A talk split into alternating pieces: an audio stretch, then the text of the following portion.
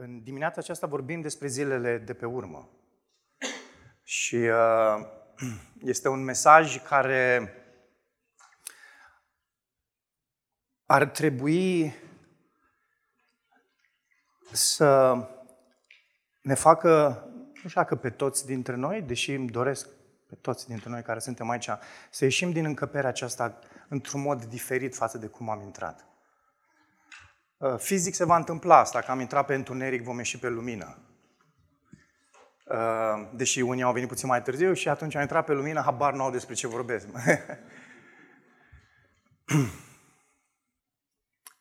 Puteți identifica în viața voastră vremuri grele. Poate unii dintre voi vă uitați la mine și spuneți, Nicu, în perioada asta trec prin niște vremuri groasnice, foarte grele. Nu au fost niciodată în felul acesta. Dar dacă totuși ați putea, nu știu, cumva palpabil pune realmente ă, mâna pe, pe, pe gândul acela, pe, pe ce s-a întâmplat atunci, în momentul ăla, când au fost vremurile alea atât de dificile, care ar fi momentul ăla?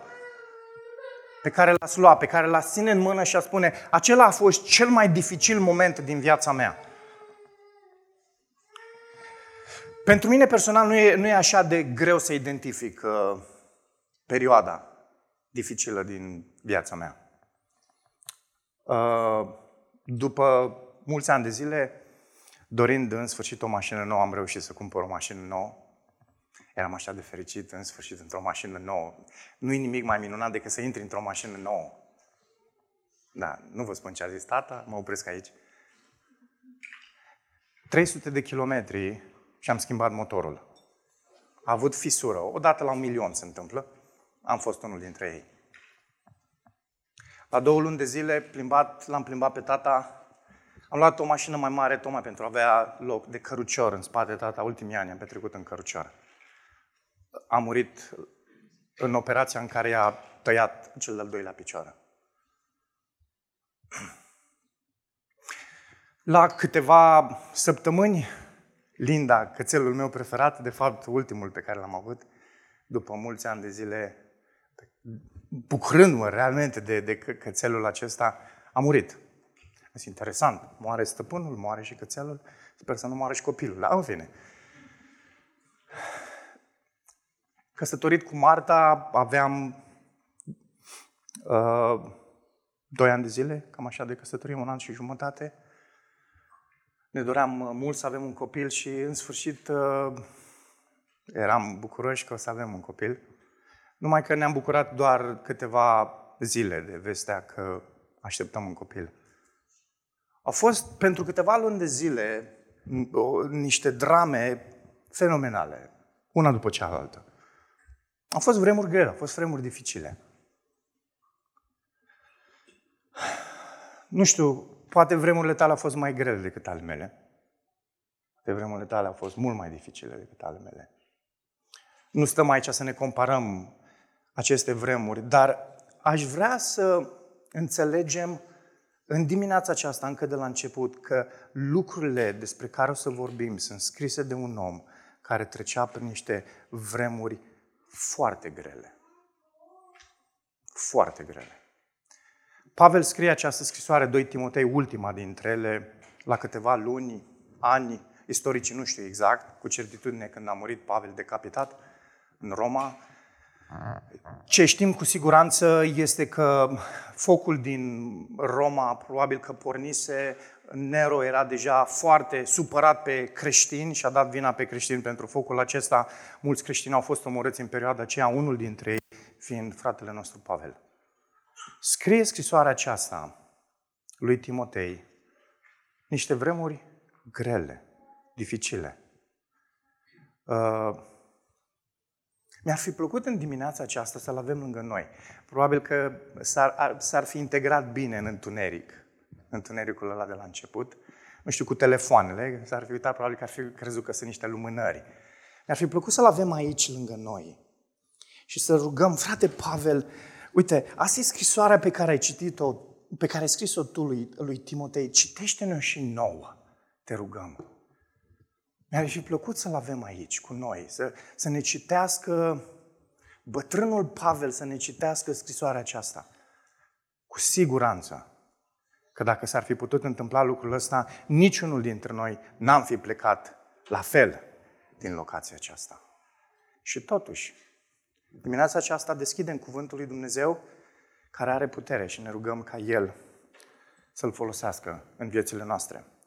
Pavel era închis departe de Efes, acolo unde era Timotei, copilul lui de suflet. Și interesant că deși era așa de departe, Pavel luase foarte bine pulsul bisericii din Efes. Noi nu ne gândim, era la, la sute de kilometri, dacă nu mii de kilometri distanță și știa pulsul bisericii foarte bine din Efes. Și mai mult decât atâta, știa pulsul lui Timotei foarte bine. Pavel știa că Timotei este puțin intimidat de contextul acesta din Efes și îi transmite următoarele. Redau în cuvintele mele. Timotei, când relațiile se frâng, când persecuția vine și nu poți nici în ruptul capului să fugi de ea, deși ți-ai dori, când cancerul macină comunitatea bisericii, când oamenii cu care te intersectezi sunt răi și impostori, când îți vine să o iei la fugă și să nu mai propovăduiești cuvântul Domnului, Timotei, aduți aminte că Dumnezeu este în control. Dumnezeu stăpânește, El știe toate lucrurile, El le are în mâna Lui. E așa de important gândurile pe care o să le citim de la Pavel către Timotei în dimineața aceasta, gândurile astea să le plasezi în acest adevăr atât de vital. Pavel, în contextul a ceea ce afirmă încă de la început, spune El ne-a mântuit și ne-a chemat cu o chemare sfântă, nu datorită faptelor noastre, ci datorită planului. Termenul în greacă, scopului. Dumnezeu a avut și are un scop. Scopul ăla a dat naștere la un plan pe care ni l-a dat în Hristos Iisus înainte de începutul veacurilor. Înainte să existe timp, spațiu, Dumnezeu a avut un plan, Dumnezeu a avut un scop. Ce veste extraordinară! Niciun gând Niciun gând în lumea asta nu e mai sigur ca acesta. Că Dumnezeu este în control și la lucru să-și împlinească scopurile sale. Dacă nu te ții de gândul acesta în viața ta, vei eșua. Mai devreme sau mai târziu. Viețile noastre arată așa de diferit de ce trăia Timotei, dar cu toate acestea, și noi putem să ne bizuim pe suveranul. Ne învârtim în contexte culturale și sociale așa de diferite. Mâncăm diferit, bem diferit, cafea bună, ne îmbrăcăm diferit, ne deplasăm diferit. Viețile noastre exterioare așa, arată așa de diferit. Cu toate acestea, deși viețile noastre exterioare arată așa de diferit, noi toți trecem prin relații frânte, se greșește într-un fel sau altul, de către alții, se ridică unii împotriva noastră, chiar și aici, în contextul bisericii. Boală, confuzie, teamă, îngrijorare, pericole de tot felul, în mijlocul lor, dragilor, să ne aducem aminte că Dumnezeu este în control. Dumnezeu este stăpân. Dumnezeu știe absolut tot. Și trebuie să ne bizuim pe El. Înainte de a primi o veste dramatică, o respingere cruntă, un cuvânt urât, o palmă, Aduți aminte, Dumnezeu știe, ba mai mult, ce zice Scriptura și o zice cu tărie este că El a planificat în dragostea și în dreptatea Lui acest lucru. El a hotărât, dacă ești copilul Lui, creșterea ta în asemănare cu Isus, iar dacă cineva a păcătuit împotriva ta, Dumnezeu îl va scoate vinovat, nu tu. Că nu tu ești judecătorul, El. Niciun păcat nu va trece cu vederea, cât de important este să ne odihnim în planurile și scopurile bune ale lui Dumnezeu, să lăsăm, să dăm drumul din mâna noastră. De parcă noi am fi Dumnezeu și am putea să ținem în control toate. Am vrut să încep cu acest gând mesajul, pentru că în tabloul de astăzi Pavel folosește multe nuanțe de culori închise. Și repet, aduceți-vă aminte, indiferent cât de greu este și în ciuda întunericului dens, din jurul nostru Isus este lumina și speranța noastră. Avem viață. Și nimeni și nimic nu ne poate despărți de dragostea lui, nimeni nu poate schimba planul lui și cuvântul lui se împlinește. Amin?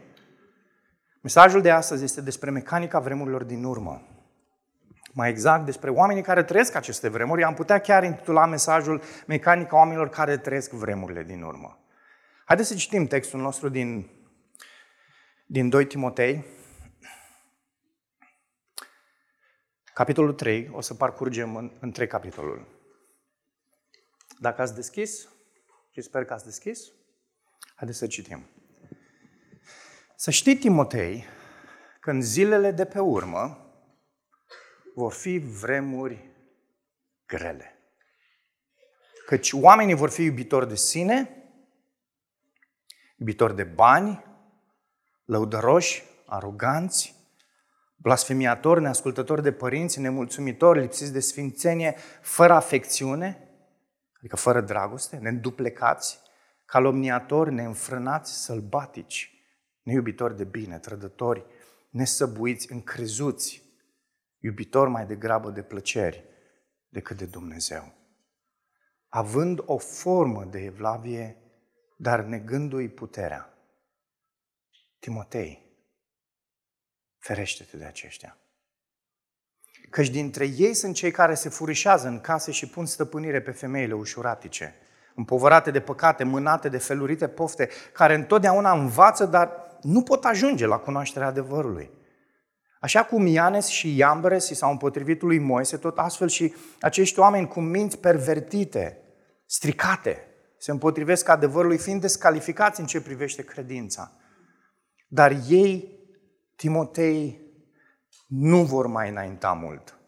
Pentru că, la fel ca în cazul celor doi, Ianes și Iambres, nebunia lor, va fi arătată în văzul tuturor.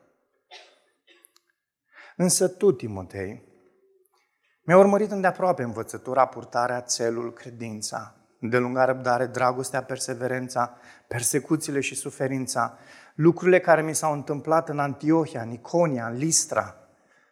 Am îndurat astfel de persecuții, dar Domnul m-a scăpat din toate. Toți cei ce vor să trăiască o viață evlavioasă în Hristos Iisus vor fi persecutați. Dar oamenii răi și impostori vor merge din rău mai rău, ducându-i în rătăcire pe alții și rătăcindu-se ei înșiși. Însă tu să rămâi în lucrurile pe care le-ai învățat și de care ai ajuns convins. Tu știi de la cine le-ai învățat, Timotei, cum din copilărie ai cunoscut Sfintele Scripturi care îți pot da înțelepciunea ce duce la mântuire prin credința în Hristos Isus. Toată Scriptura este insuflată de Dumnezeu și de folos pentru învățătură, pentru mustrare, pentru îndreptare, pentru acea disciplinare în dreptate. De ce? De ce, Timotei? Pentru că acel om al lui Dumnezeu, pentru ca omul lui, cel care aparține lui, să fie desăvârșit și pe deplin echipat pentru orice lucrare bună. Amin. Doamne, te rugăm, ia cuvântul acesta, aplică-l inimilor noastre, dacă Duhul Tău cel Sfânt n-ar face o minune în sufletele noastre, am plecat într-adevăr de aici, așa cum am venit. Te rugăm, prin Duhul Tău cel Sfânt, Tată, să te apropii de noi. Fă, cuvânt, fă ca acest cuvânt să aducă viață în noi. Mulțumim că Tu ești fidel cuvântului Tău. El nu poate fi renegat. Planurile Tale se împlinesc. Cuvântul Tău domnește. Mulțumim. Amin. Aș vrea în, în dimineața aceasta să abordăm textul acesta urmărind trei întrebări. Am realizat că de adesea, folosind întrebările, este cel mai ușor să urmărești un fir, cel mai ușor să înțelegi o temă. Bine, nu știu dacă se va întâmpla și în dimineața aceasta, dar o să încercăm.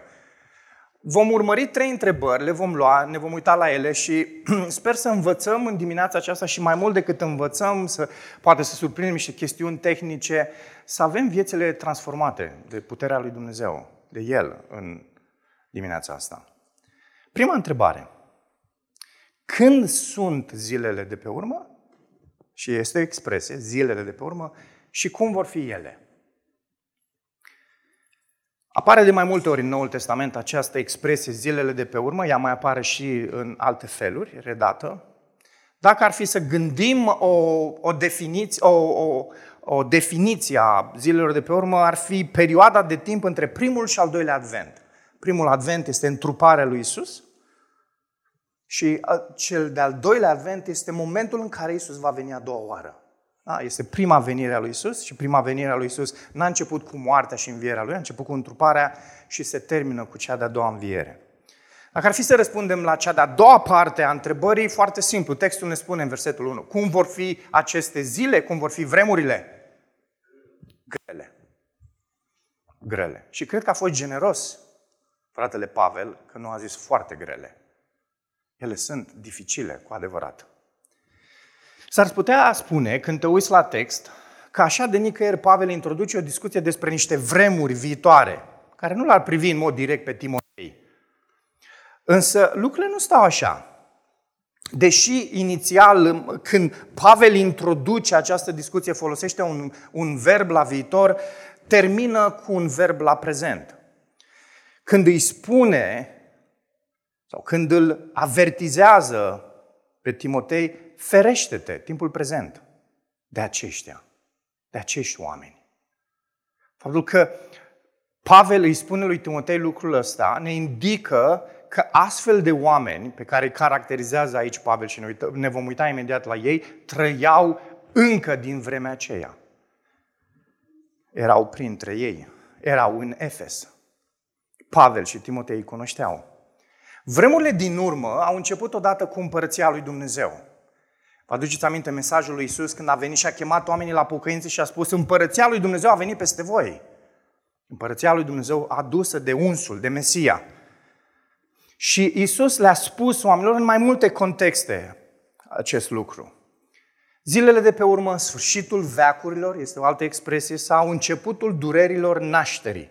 Este o expresie care apare în mod special în Matei 24. Matei 24 ne redă ultima predică a lui Isus din Evanghelia lui Matei. Sunt cinci predici, în Matei 24 și 25 este ultima. Sunt cinci munți în Matei. Începe cu predica de pe munte, capitolul 5, 7, Matei 10, Matei 13, Matei 16 la 18, Matei 24, 25. Cinci munți. Și pe ultimul dintre ele, Isus vorbește despre aceste vremuri din urmă. Zilele de pe urmă. Și se lansează în discuția aceasta atunci când ucenicii vin la el și îi pun o întrebare. Vă aduceți aminte? Legată de dărâmarea templului. Și spune, Iisus, povestește-ne despre vremurile acestea. Și Iisus începe și povestește despre zilele de pe urmă și le caracterizează în cinci feluri. Și vi le redau. Prima, vremurile astea vor fi caracterizate de o rivalitate continuă la nivel internațional, va fi caracterizată de dezastre naturale, apoi cel de-al treilea, opoziție urmată de apostazie, versetele 9 la 13, în capitolul 24, Iisus vorbește despre dragostea care se va diminua nu pe fondul înmulțirii urii, ci a fără de legilor. Interesant. Există o legătură clară între inimă și standardul moralității oamenilor. Iisus nu spune, pentru că va fi multă dușmănie, nu va mai fi dragoste. Iisus zice, nu, pentru că va fi multă fără de lege și va fi o intensitate a păcatului, va scădea dragostea. E interesant aspectul ăsta. Și spune că această eră e caracterizată de apostazie, iar biserica lui va continua prin fidelitate și perseverență. Cel de-al patrulea aspect e o predicare a Evangheliei la nivel mondial, tuturor neamurilor, toate semințele, oamenii în toate limbile vor auzi această Evanghelie – și apoi este o ultimă caracteristică pe care Pavel o preia și o reamintește de multe ori în scrierile lui, această apariție a liderilor falși. Interesant că în, în Matei 24, Iisus, în versetul 4, începe această discuție despre apariția liderilor falși și termină acel paragraf despre interadvent vorbind despre învățătorii falși din nou. E un inclusio. Începe și termină, arătând cât de important este să înțelegem aspectul acesta această apariție a predicatorilor și liderilor falși despre care Pavel vorbește aici lui Timotei. Dar de ce vremurile acestea, zilelor de pe urmă, sunt vremuri grele? De ce sunt ele vremuri grele? că s-au mărit creditele, sau uh, mai greu să uh, te duci la o pompă să bagi benzină, a dublat, că se oprește la Enel curentul și bisericile stau mai mult pe întuneric. De ce e greu? De ce e greu? Uitați-vă în text. Foarte interesant. Observați bine. Pentru că oamenii vor fi răi și impostori. Vorbește despre biserică locală. În mod special. Și cu siguranță ce se întâmplă în afara ei. Vremurile dificile, sau ce face vremurile dificile, sunt caracteristicile oamenilor care le trăiesc.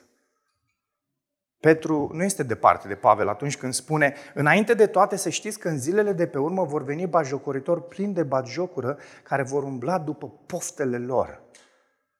Știți ce interesant? Pavel și Petru își cunosc bine oamenii vremurilor lor.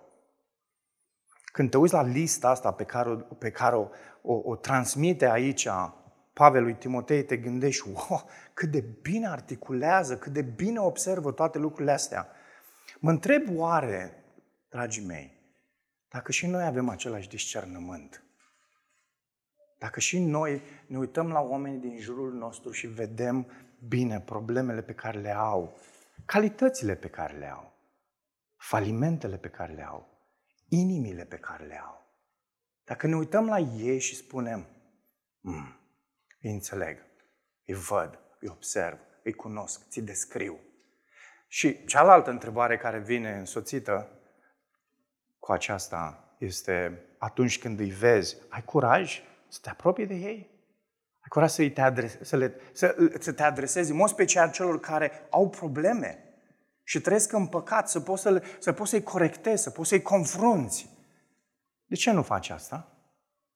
Petru și Pavel ne arată că e important să facem asta.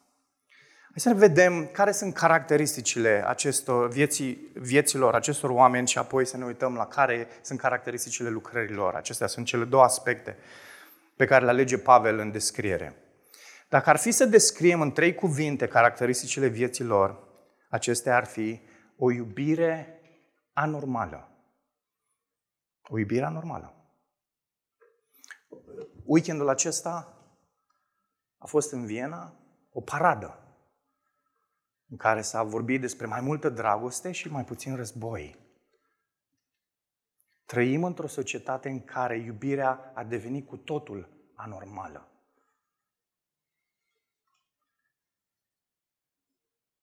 Vezi tu lucrurile astea? Observi? Descrierea asta brutală a lui Pavel izvorăște din inversiunea asta care avusese loc în inimile falșilor învățători, unde dragostea de Dumnezeu fusese înlocuită de dragostea de sine. Puteți vedea acest lucru citind împreună caracteristicile de deschidere și apoi de încheiere. Oamenii vor fi mai degrabă iubitori de ei înșiși, de sine, decât iubitori de Dumnezeu. Și marea poruncă a lui Hristos fusese răsturnată în inimile falșilor învățători din Efes și stăpânea iubirea de sine, stima de sine. Stimă înseamnă înălțare, să te înalți pe tine însuți. Omul are două opțiuni în viață. Fie el înalță pe Isus, fie se înalță pe el însuși. Aduceți aminte de Ioan Botezătorul? Doamne, fă ca Isus, Fiul Tău, să crească și eu să descresc. Ai putea spune psihologic că Ioan se roagă o stimă de sine mai joasă. Da, pentru că el vrea să scadă, vrea să descrească, pentru ca Isus să crească. Isus să fie cel care strălucește. Dragostea asta suferă șase perversiuni tragice în descrierea lui Pavel. Vi le citesc, cele șase. Oamenii vor fi iubitori de ei înșiși. Doi, iubitori de bani, fără dragoste, nu iubitori de bine, iubitori de plăceri, iubitori mai degrabă de ei înșiși, înșiși decât iubitori de Dumnezeu. Când iubirea de Dumnezeu este înlocuită cu iubirea de sine, urmează inevitabil tot felul de vicii. Și le vezi aici în text foarte bine. Hai să le luăm pe rând. Așa, pe scurt, nu o să intrăm în detaliu în ele. Oamenii vor fi iubitori de ei înșiși, iubitori de bani. Falși învățători erau o mulțime narcisistă. Pasiunea lor pentru sine era dublată de o dragoste pentru lichidități materiale pe care Pavel o descrisese deja ca fiind rădăcina a tot felul de rele. 1 Timotei 6 cu 10. Iubirea de bani, ascultați, e o reflexie spirituală a iubirii de sine. Amândouă se pun în slujba sinelui. Erau lăudăroși, mândri, adică predispuși la cuvinte lăudăroase și la gânduri mândre. Erau încrezători în ei înșiși și căutători de laude din partea celorlalți. Erau abuzivi, neascultători față de părinților, nerecunoscători, necredincioși. Erau fără dragoste, neiertători. Încălcau cele mai intime relații. Le lipsea afecțiunea familială, afecțiunile lor domestice naturale erau înăbușite. Erau neiertători pentru că erau implacabili atunci când erau jigniți. Fac o paranteză. În ultimii doi ani de zile am stat în fața multor oameni pentru consiliere, ucenicie de criză. Știți care e una dintre problemele fundamentale pe care le-am întâlnit aproape în toate dintre ele? Neiertare. Neiertare. Șocul meu a fost 99% dintre oamenii ăștia să văd că stau în fața lor, vorbesc cu ei și că nu au o înțelegere corectă a iertării. Ce este iertarea în termenii Bibliei? Ce spune Biblia despre lucrul ăsta? Și e șocant pentru mine să văd că noi venim la biserică, suntem în contextul bisericii, înțelegem formele astea, înțelegem bine toate accesoriile, dar că totuși nu în niciun fel nu luăm, nu ne atribuim această înțelegere biblică cu privire la iertare.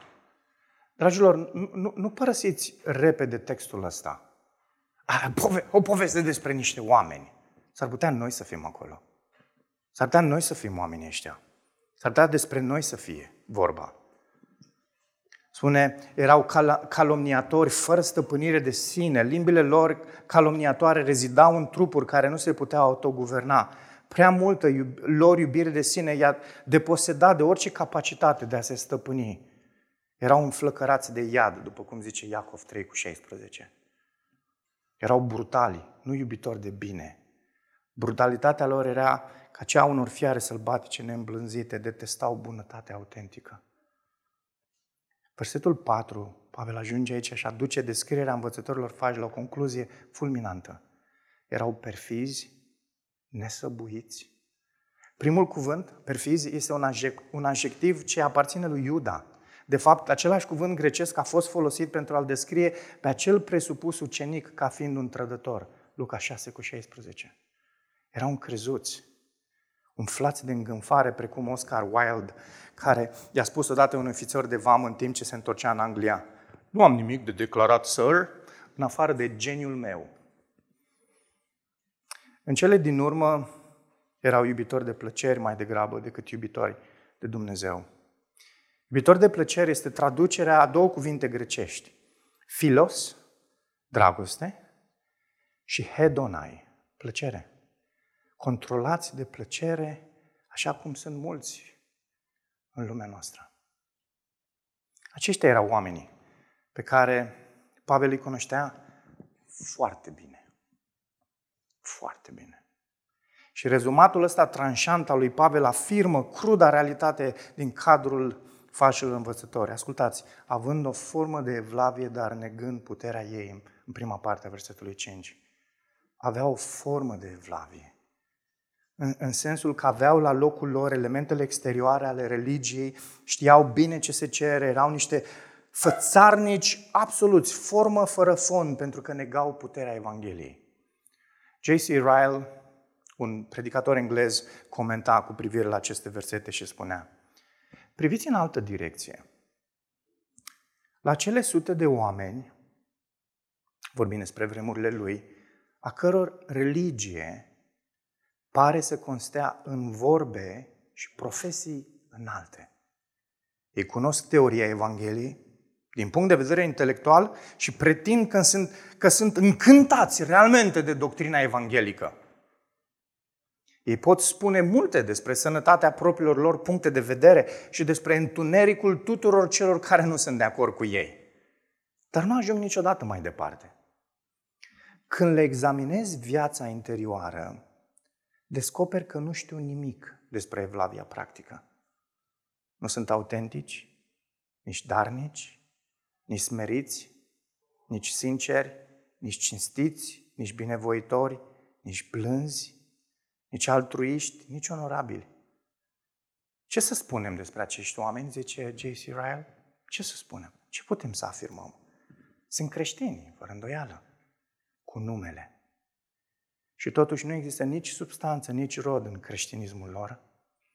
Nu se poate spune decât un singur lucru. Ei sunt creștini de formă. Religia lor este o formă goală.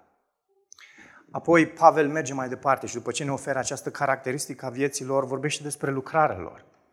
La versetul 6. Și e interesant că acești învățători falși credeau și ei într-o anumită măsură în motoul bisericii noastre de a face ucenici, de a, a duce mai departe pe Hristos tocmai prin ucenici. Hristos între ghilimele, cum înțelegeau ei. Pentru că și-au făcut ucenici. Și interesant că Pavel face lucrul ăsta și spune, vorbim despre lucrarea lor, hai să, să vorbim puțin despre ucenicii lor. Cine? Cine? Cine sunt acești ucenici? Femeile ușuratice, zice Pavel. Literar în greacă, femei mici. Diminutivul nu se referă la femei în general, ci o descriere ci descrie o situație care implică anumite femei și sugerează femei imature, copilăroase. Și îmi spune, aceste femei erau încărcate de păcate și influențate de tot felul de pofte, de dorințe rele. Vinovăția și dorințele lor opresive le transformaseră în diletante religioase. Femei care învățau mereu, dar nu erau niciodată capabile să recunoască adevărul. Realitatea teribilă era că ele învățau, învățau, învățau și iar învățau, dar nu ajungeau niciodată să-L cunoască pe Isus. Această căutare a zilelor din urmă continuă și astăzi. Acești oameni, acești, aceștia, acești oameni care sunt descurajați de Evanghelia asta simplă pentru că o găsesc prea culpabilizantă. Așa că în toată învățătura lor nu devin niciodată liberi. Apoi Pavel, după ce vorbește de ucenicilor, vorbește puțin despre eficacitatea lucrărilor. De fapt, zice că e inutilitatea lucrărilor. Încadrează inutilitatea asta monumentală a demersului falșilor învățători cu aluzie la vrăjitorii egipteni care s-au opus lui Moise în fața lui Faraon, Ianes și Iambres. Ei nu sunt menționați în relatarea Exodului, însă apar în niște targumuri iudaice și niște scrieri păgâne. Vă aduceți aminte, erau magicieni la curtea lui Faraon. Și atunci când Moise apare pe scenă și vine în fața lui Faraon, aruncă acel toiag, toiagul lui Moise se transformă în ce? În șarpe. Și Ianes și Iambres vin și ei și aruncă și ei toiagul lor, toiagele lor și se transformă și ele în șerpi. Însă toiagul lui Aron, șarpele, a înghițit șerpii lor. Deci să aminte, Exod 7. Acești vrăjitori se opuneau la fiecare pas lui Moise, făcând uneori minuni aparente. Învățătorii falși din Efes erau cam la fel. Se opuneau adevărului la fel cum vrăjitorii se opuneau adevărului, adevărului mesajului lui Moise. Toiagul magicienilor arăta exact ca toiagul lui Moise. Interesant. Cel al lui Aron. Și prin analogie astăzi, același limbaj al Evangheliei este folosit de învățătorii falși, dar cu înțelesuri diferite. Poruncile lor pot suna ca poruncile lui Dumnezeu, accesoriile lor religioase pot arăta la fel, același haină, aceeași Biblie, aceleași crezuri. Cu toate acestea, versetul 8, rămân oameni cu minți stricate, care, în ceea ce privește credința, sunt respinși. Care e finalitatea oamenilor ăstora? văzut ucenicilor, am, am văzut inutilitatea lucrărilor. Care e finalitatea lor? Și interesant, poate că Timotei era așa de descurajat de faptul că oamenii ăștia care erau stricați la minte aveau succes, erau ucenici care veneau după ei și erau oameni care urmau femeile astea mici și uh, aveau succes în ceea ce făceau în contextul bisericii și probabil că Timotei spunea, băi, ce neregulă cu mine? Da, mi se întâmplă așa să fim la fel ca Timotei și Pavel aude, îl simte, îi, îi ia pulsul lui Timotei și spune, Timotei, Timotei, nu fi descurajat. Succesul ăsta momentan al șarlatanilor e momentan. Nebunia lor, spune, va deveni evidentă. Când ne uităm la oamenii ăștia, ce ar trebui să ne îngrijoreze mai mult? Ce ar trebui să ne afecteze mai mult? Caracteristicile vieții lor sau caracteristicile lucrărilor?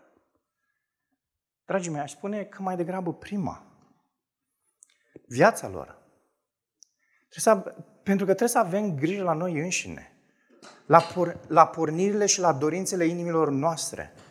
Porunca lui Isus nu se va schimba niciodată. Dumnezeu vrea să fim pasionați de El și să-L iubim pe El cu tot ce avem. Dragostea trebuie întotdeauna să fie adevăratul nord al vieților noastre. Dar ne uităm la oamenii ăștia astăzi și vedem în noi această sămânță a sinelui și ne iubim și noi. Și noi vrem bani. Și noi vrem asta, și noi vrem asta, și noi vrem asta. Și noi vrem să ne autorealizăm și noi vrem să controlăm viața noastră. Se vorbește așa de mult în vremea noastră despre a controla viața și să înveți copiii cum să-și controleze viața, să-l duci la tot felul de cursuri ca să-și controleze viața. Unde asta în Scriptura? Cine este în controlul vieții noastre? Eu vreau un singur lucru pentru copiii noștri. Să învețe că Isus este în control.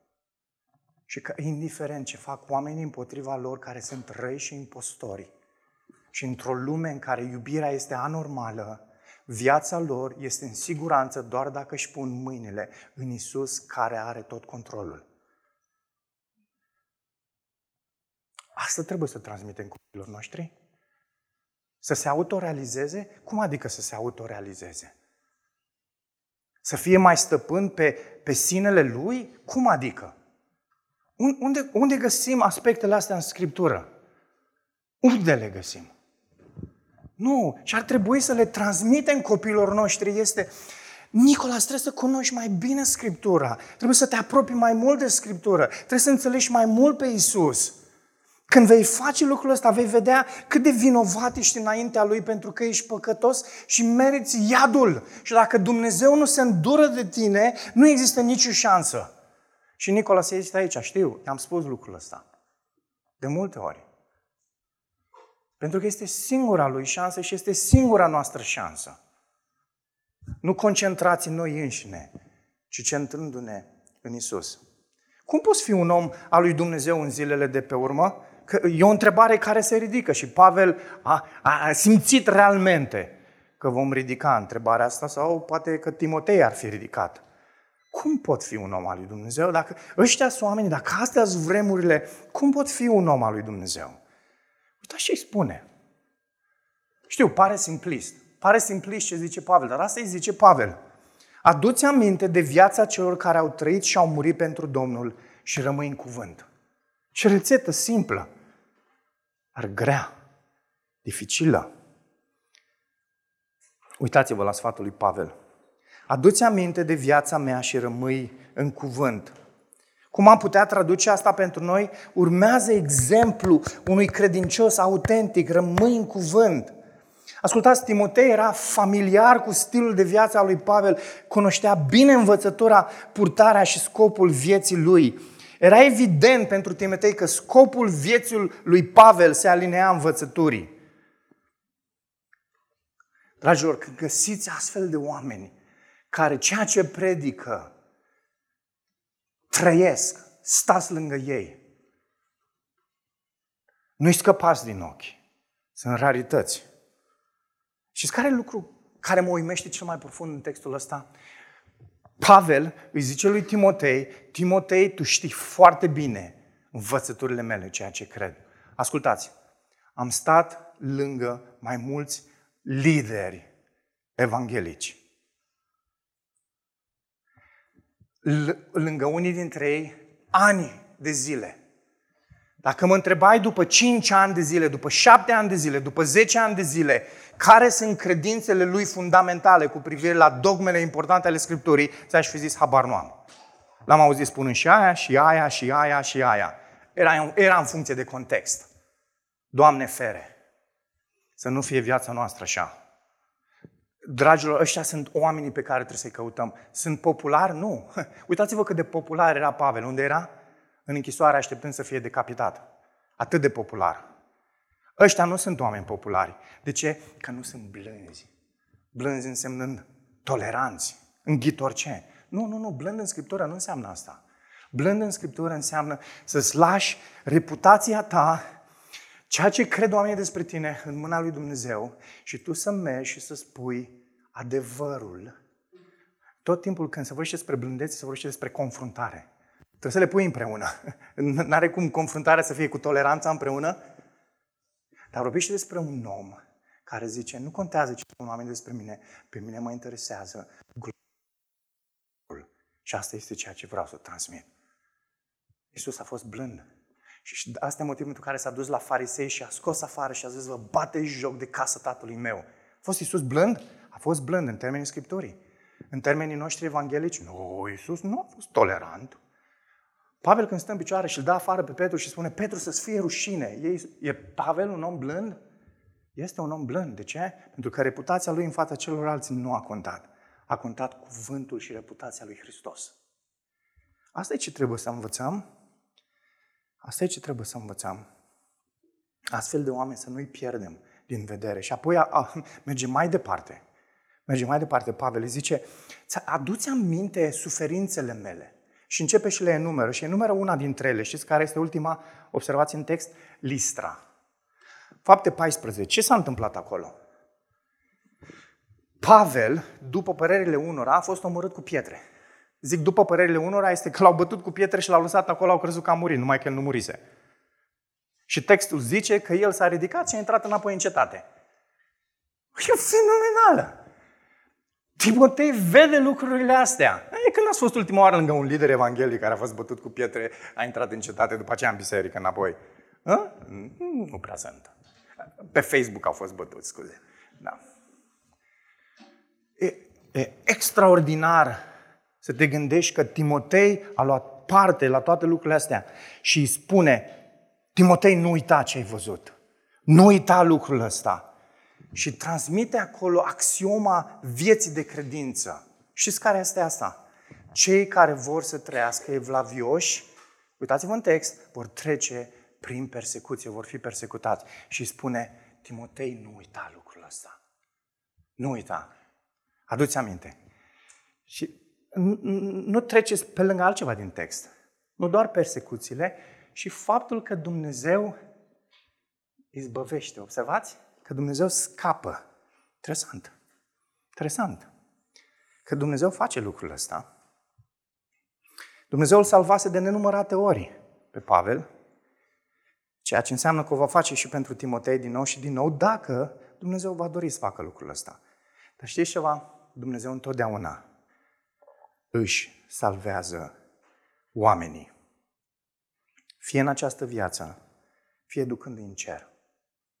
Salvarea finală a lui Pavel de către Dumnezeu a fost cea mai bună dintre toate. Vă aduceți aminte când zice el în Corinteni, în 2 Corinteni vorbește cu ei și zice, aveți probleme? Știu că pentru, pentru voi ar fi mai bine să fiu acolo, să fiu cu voi, să fiu în prezența voastră, dar îmi doresc așa de mult să fiu cu Isus. Asta este lucrul cel mai bun pentru mine care mi se poate întâmpla. Și când el scrie scrisoarea asta, aproape că își număra zilele. De fapt așa. Amere. Urma să moară. Și el zice, mă întâlnesc cu Isus. Isus mă ibăvește. Dragilor, trebuie să ne amintim axioma asta. S-ar putea să vină vremuri grele. S-ar putea curentul să nu cadă pentru că Enelul lucrează nu știu ce. S-ar putea să cadă curentul pentru că oamenii vor interzice, ne vor interzice nouă să ne închinăm. Abar nu avem ce vremuri vor veni. Cu siguranță că fără de legea se va intensifica, asta spune Scriptura. Și dragostea se va diminua. De aceea, oricine vrea să trăiască o viață evlavioasă în Hristos, va fi persecutat. În timp ce oamenii răi și impostorii vor merge din rău în mai rău, uitați-vă în text, înșelând și fiind înșelați, sau înșelându-se în sine. Pavel a îmbrățișat această realitate, această axiomă.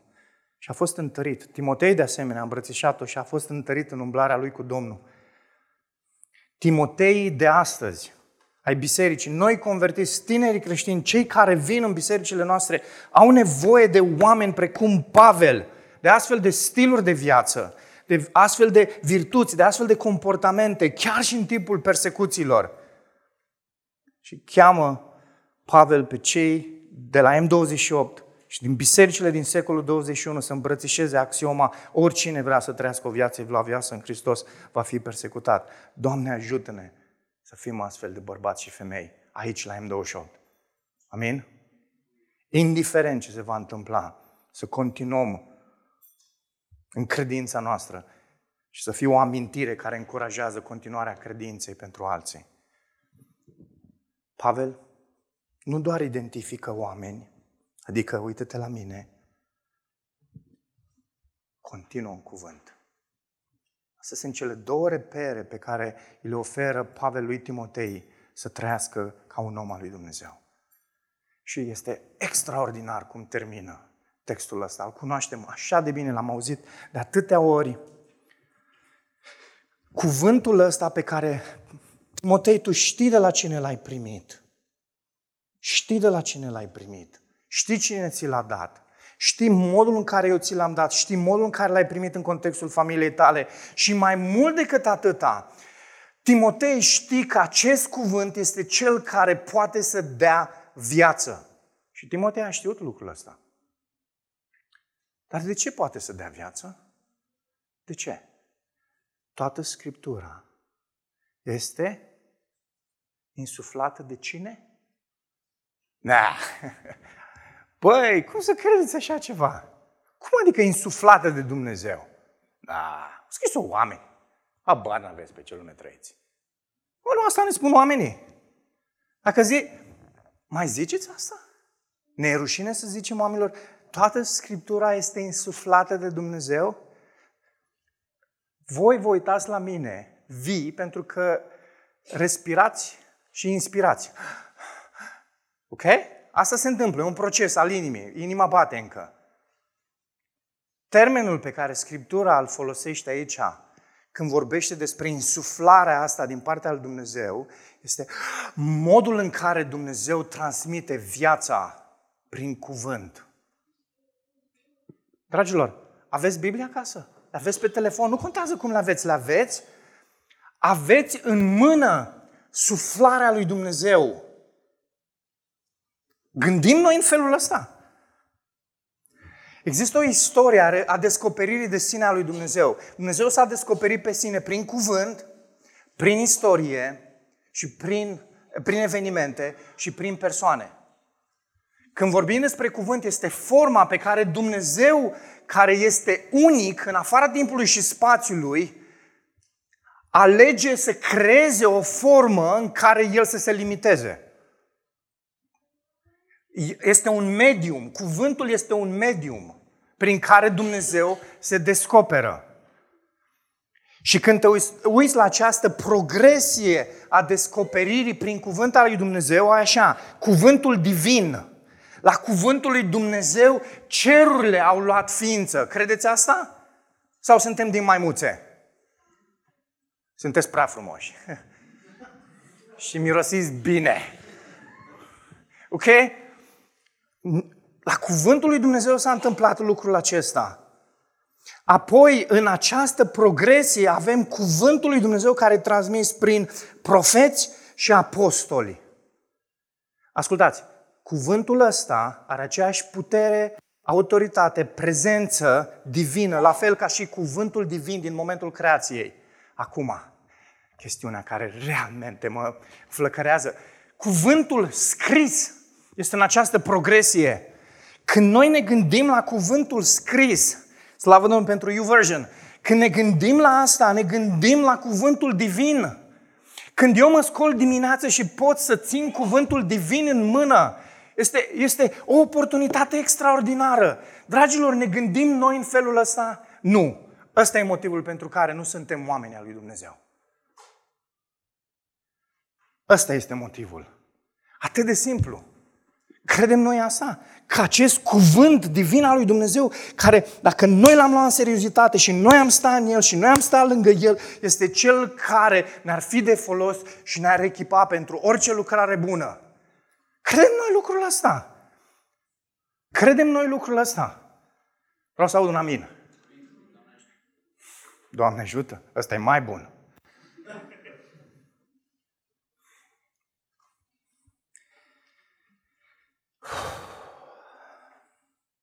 Creștinismul de astăzi este atât de penibil, pentru că sunt din ce în ce mai puțini oameni care cred ceea ce spunem noi acum.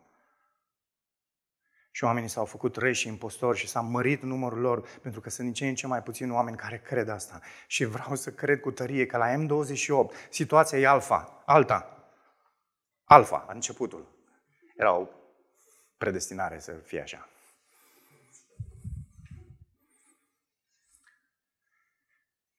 Știți ce spune? Știți ce spune Pavel lui Timotei? Pavel, tu știi natura cuvântului. Este divină. E divină. Dacă e divină, e pentru folosul tău. Dacă e divină, e pentru echiparea ta. Mergeți acasă și nu uitați mesajul ăsta.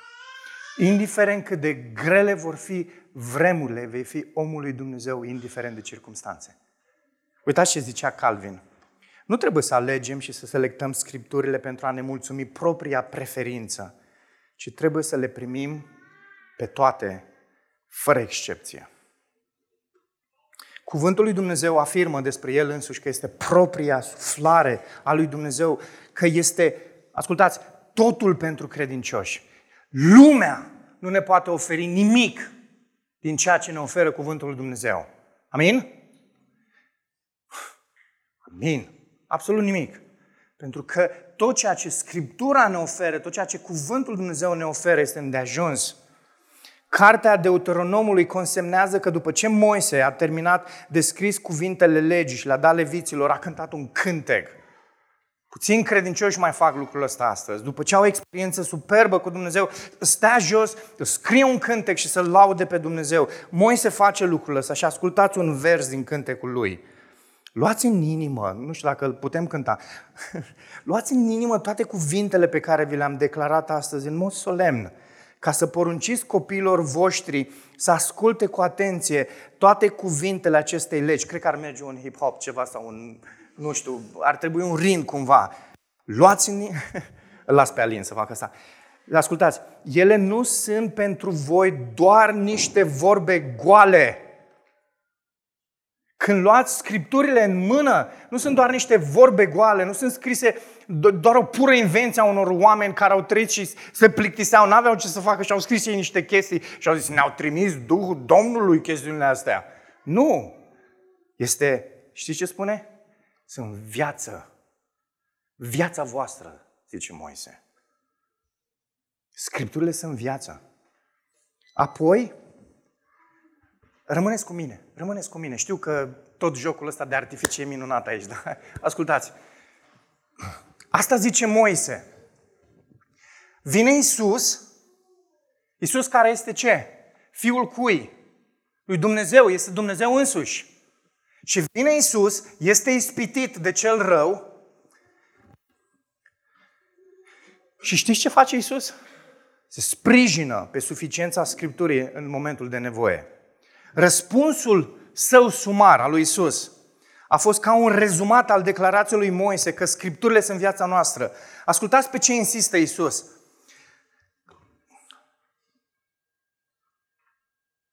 este scris. Nu numai cu pâine trăiește omul. Biologic.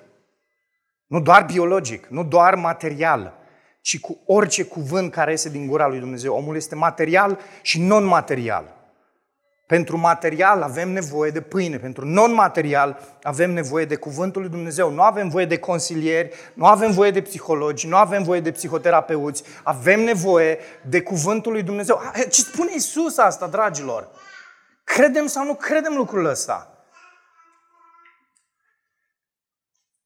Scripturile au fost viață pentru Moise și nu pierdeți asta. Hrană pentru Isus. Ele nu pot și nu trebuie să fie mai puțin pentru noi. Ele sunt însăși suflarea lui Dumnezeu.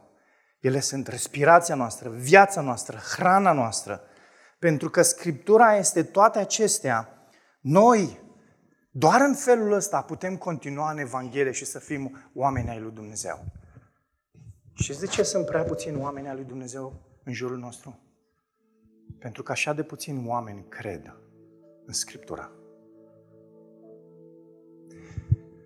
Vă spuneam că Dumnezeu s-a revelat prin cuvânt, prin evenimente și prin persoane. Când vorbim de evenimente, vorbim de istoria naturală și Dumnezeu prin creație și prin natură și prin istoria scrisă de oameni se revelează pe sine însuși și prin istoria răscumpărării pe care o avem înscrisă în cuvântul scris. Dar Dumnezeu s-a revelat pe sine și în persoane. Persoana care ne-l descoperă cel mai mult pe Dumnezeu, Evrei capitolul 1, este cine? Isus. Nu există nicio diferență din punct de vedere al revelației și din modul în care Dumnezeu ne vorbește dintre acest cuvânt divin. Biblia nu face diferență, le vede împreună. Cuvântul divin și Isus. Nu poți să le separi. Așa cum nu poți să separi cuvântul scris de Isus, să spui, a, eu cred în Isus, dar mai puțin cu Scriptura. Nu. Dacă îl îmbrățișezi pe Isus, îl iubești pe Isus, îl adori pe Isus, să te închin lui Isus, nu mai poți după Isus, nu poți să trăiești o zi fără Isus. Dacă toată viața ta e despre Isus, toată viața ta va fi despre Scriptură, fi despre cuvânt. Nu, nu vei putea realmente să respiri o zi fără să nu zici vreau cuvânt divin și nu să te duci la nu știu ce om și să deschizi Scriptura și să o citești. Ascultă, acolo te întâlnești cu Isus într-un mod autentic. Unii se roagă și spun, Doamne, dacă ai venit Tu printre mine, cred că dacă ar veni sus printre noi, am fugit toți de aici. Ne-am speriat de toți îngerii și tot ce am vedea. Dar într-o bună zi vom vedea toate astea. Aleluia! Dar, dragilor, avem în fiecare zi șansa să stăm cu Isus la masă, să mâncăm cu El, din El. Nu pierdeți ocaziile astea. Nu pierdeți, nu vă duceți la, la oameni care nu vă pot arăta lucrurile astea, care nu vi le pot da. Înconjurați-vă de oameni care asta fac, asta cred, asta mănâncă, asta e hrana lor. Stați cu ei. Ăsta e motivul pentru care noi credem în grupuri mici. Nu doar că vrem să arătăm M28 așa mai minunată, noi vorbim despre grupuri, nu știu ce chestiune. Nu! Noi credem în grupurile mici, pentru că în grupurile mici avem ocazia să ne hrănim cu Isus împreună să văd ce, ce a văzut Abel din textul ăla. Abel, hrănește-mă, să, să văd ce, ce... Abel nu e la mine în grup, frate, poate fi la anul. să mă întâlnesc cu Alex, să mă întâlnesc cu Cătălin, să mă întâlnesc cu Daniel, să, să povestea, hai să povestim împreună. Dragilor, nu mai intrați în alte grupuri media, în alte WhatsApp-uri și alte Telegram-uri și asta, intrați într-un grup mic și să știți că nu m-au plătit prezbiterii să fac reclamă la grupurile mici. Nu m-au plătit, deși o carte n-ar strica. Dar, dragilor, ascultați, îl iubește pe Isus în dimineața asta? Ești îndrăgostit de El? Este El personajul ăsta fenomenal pe care îl iubești, îl îndrăgești, arde inima în tine. Da? Trebuie să se vadă modul în care stai în Scriptură. Asta este invitația noastră, a prezbiterilor, pentru voi toți în dimineața aceasta. Săptămâna asta, stați în cuvânt, îndrăgostiți-vă de Isus, apropiați-vă de El, cunoașteți-L pe El, trăiți pentru El, fiți gata să fiți persecutați și să muriți pentru El. Dacă ești aici în dimineața asta și nu-L cunoști pe Isus, mesajul ăsta a fost nu înțelegi nimic din el. Te uiți și e, e asta, dar trebuie să-L cunoști pe Isus. Nu ai nicio șansă. Vremurile sunt grele, dar dacă îl cunoști pe Isus în dimineața aceasta, nu ești membru în nicio biserică, trebuie să fii la pasul 2. Trebuie să fii într-o biserică, să fii aici. Să-L cunoști pe Isus mai mult. Haideți să ne ridicăm și să ne rugăm. Doamne, nici unul dintre noi nu am fi aici dacă cuvântul Tău nu ar fi viu, nu ar fi prezent, nu ar fi autoritar.